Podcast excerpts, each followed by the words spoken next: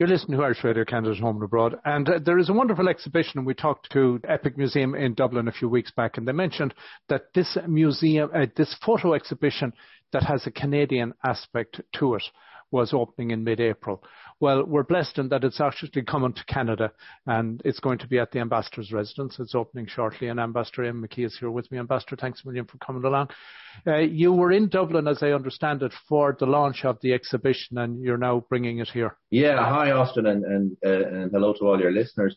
Yeah, I mean, um, it's a it's only a sampling at the at the residence of, of, some of the images. I mean, they're online and they're in a fantastic uh, book as well. I'd like to pay a tribute particularly to the Gallery of Photography Ireland and Trish Lambe and our team for starting this project, which is about capturing through uh, family photographs the history of Ireland. Uh, and they've extended it to the di- diaspora. They did one of the United States and, and with the support and encouragement of Frank Flood, our Consul General from BC, uh, they've done one now for Canada. And it's just, you know, it's, it's, it's one of those projects which, uh, it seems like a simple idea, but is in fact, is a, is a wonderful exploration of the, the immigrant experience. And it's bringing it home to Ireland because, you know, as a diplomat and as immigrants, we all know that once you leave, the waters close in very quickly behind you socially and in terms of family. And, um, I think that's true broadly of the immigrant experience in Ireland. Once you're gone, you're kind of gone, you know. So this is a, a wonderful way of, of, bringing it home to an Irish audience. So when I was back in Ireland uh, last Easter, uh, we did a launch um, at the Epic Museum, and again, Epic Museum bringing that story home too. They do fantastic things, you know. But funnily enough, uh, we did the reception, uh, and I did a bit of a speech on Good Friday, and I was uh, people were standing around with glasses of wine and canapes, and I said, Ireland has certainly changed. Here we are on Good Friday, the glasses of wine at a reception, and isn't isn't it a great thing, you know? So uh, I was able to tell the audience a bit about the Irish experience in Canada and the Irish story in Canada, and this album really does capture it, you know. Um, and I, I love looking at the old photographs because the kind of details, you know. I was kind of look at their hands. You can always tell from their hands, you know, big, thick fingers from hard work, you know, and and the clothing details, you know, um, and also just the sheer adventure of it. You know, we have the Irish arriving in Canada and there's photographs of families who go out to BC and they're there, you know, hunting and fishing in, in, in the wilderness and, uh, you know, they're older photographs of guys in uniform from, from various wars. You see the farms and the hard, sheer hard work they had to do, you know. It really does give you a very intimate look at what is an epic story. To that extent, I remember seeing or hearing how, you know, back certainly before 1900, but even in the early 1900s, photography was very expensive. So people were not out like we are now with our cameras where mm. we're able to take high resolution photographs and videos. And yeah. that people would tend not to take photographs unless there were usually people in them and there was mm. a reason for it. Yeah. Um, so that the kind of landscapes and all the rest of it are relatively scarce. That's right. Yeah, yeah, and and you get as well because of that, um, you get these formal studio photographs, um, which in their own way are very telling because they've dressed up in in their best. Um, and they're getting images, but I, I make the point in the foreword that I was asked to write for it that this was incredibly democratizing because up until the invention of photography, only the aristocracy had their their their images uh, recorded, and they could see themselves through oil paintings and so on. Um, I mean, there were certainly uh, from from uh, centuries there was always kind of sketches done on that, but they're pretty rare. Suddenly, with with photography, any family could present themselves and say, "Here we are," you know, and and and pass it on.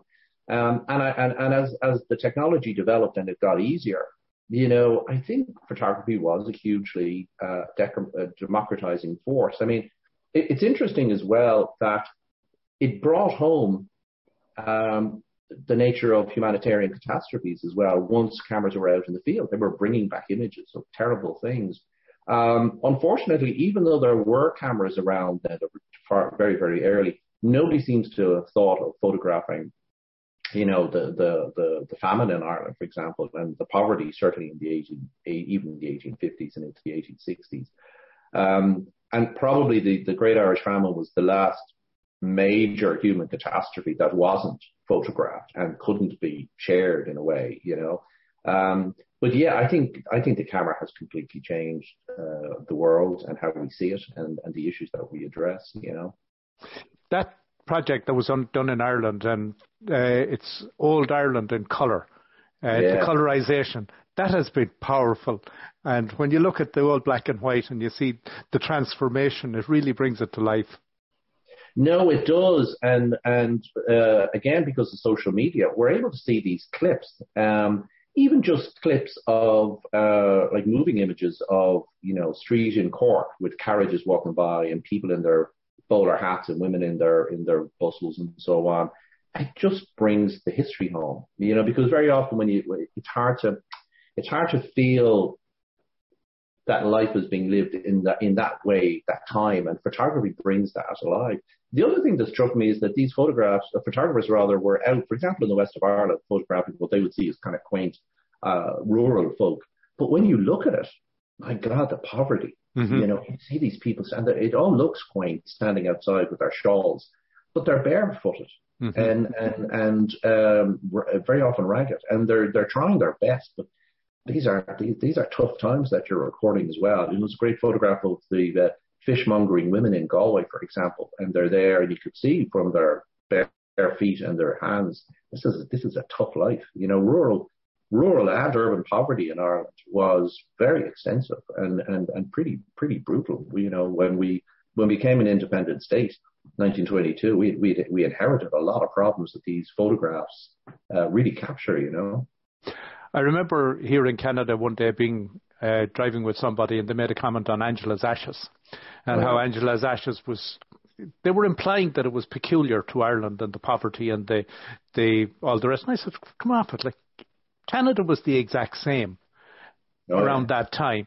And I would say with this photography as well, what's caught in Ireland on camera back then was no different than would have existed on the prairies here or down in Nova Scotia or Newfoundland. Absolutely right. I mean, there was uh, the the uh, journal, um, uh, the Canadian Journal of Irish Studies has a wonderful edition on the um, on the um, cable that was laid between uh, Valentia Island and Heart's Content in Newfoundland, and uh, this is 1858. Um, but the journal entry, the journal and the articles make a very important point about ethical remembering. That while the cable being laid was an astonishing feat of technology, the leading cause of death in Valentia Island and near the nearby workhouse in 1858 was starvation and malnutrition, mm-hmm. absolute poverty. Um, going across, following the cable over to Newfoundland and Heart's Content, um, the poverty was enormous and the mm-hmm. dangers. You know, they had just recently suffered a, a boating tragedy where I don't know how many fishermen had died in a sudden storm. But they used to have a thing called the tilt. The tilt mm-hmm. was basically a, a pallet of wood leaned against, which was leaned against a tree, and that was their home. Mm-hmm. And you can imagine that in a winter because they couldn't afford to build a house. So ethical remembering, I think, is a really important part of telling the story and also looking at the photographs that that day was brutal. You know, poverty was pretty was pretty rough and life was pretty rough everywhere. And for immigrants too, without you know, they of course they were emigrating because they were fleeing the poverty in Ireland, but it didn't mean the streets were paved with gold. You know, they mm-hmm. had to earn everything, and there was no welfare state. You know, mm-hmm. uh, they, they were relying on friends and family, which is why, of course, you get chain migration. You know, if somebody went over and set themselves up, they sent the letter and a few bob home to get a, get a ticket, so that well, when you come over, I look after you and set you up. You know, which creates its own sense of community as well. You know, but um, yeah, these photographs, certainly the early ones, bring all that home. So, Ambassador, for the regular punter who wants to take a look or wants to see, what are the housekeeping details? Oh well, we're just uh, we're doing uh, we're doing just a small reception here at the residence. So you have to you get on our website and it's an Eventbrite uh, thing. You just register there so we know who's coming. Um, and for those who can't make it, of course, it's all online. So right. I'd highly recommend that people get online. Uh, if you just uh, put in a photo album of the Irish, you get onto the gallery of photography. Um, and they continue to do great work. They've just launched a new exhibition on um, protests and the uh, photography around protest as not reportage, but rather the creation of icons, which both the protester and the photographer know they're doing. It's, mm-hmm. it's, it's, a really interesting uh, exhibition and it, it speaks to the gallery of photography uh, and it's uh, very, um, not ideological, but very penetrating uh, mandate that it has to explore not just photography, but photography as an instrument of change um, and self-awareness in a way, you know. And the date we're looking at is the when the, as far as I recall, is the 26th. 26th of May. Yeah, here at the reference. Yeah. And, yeah.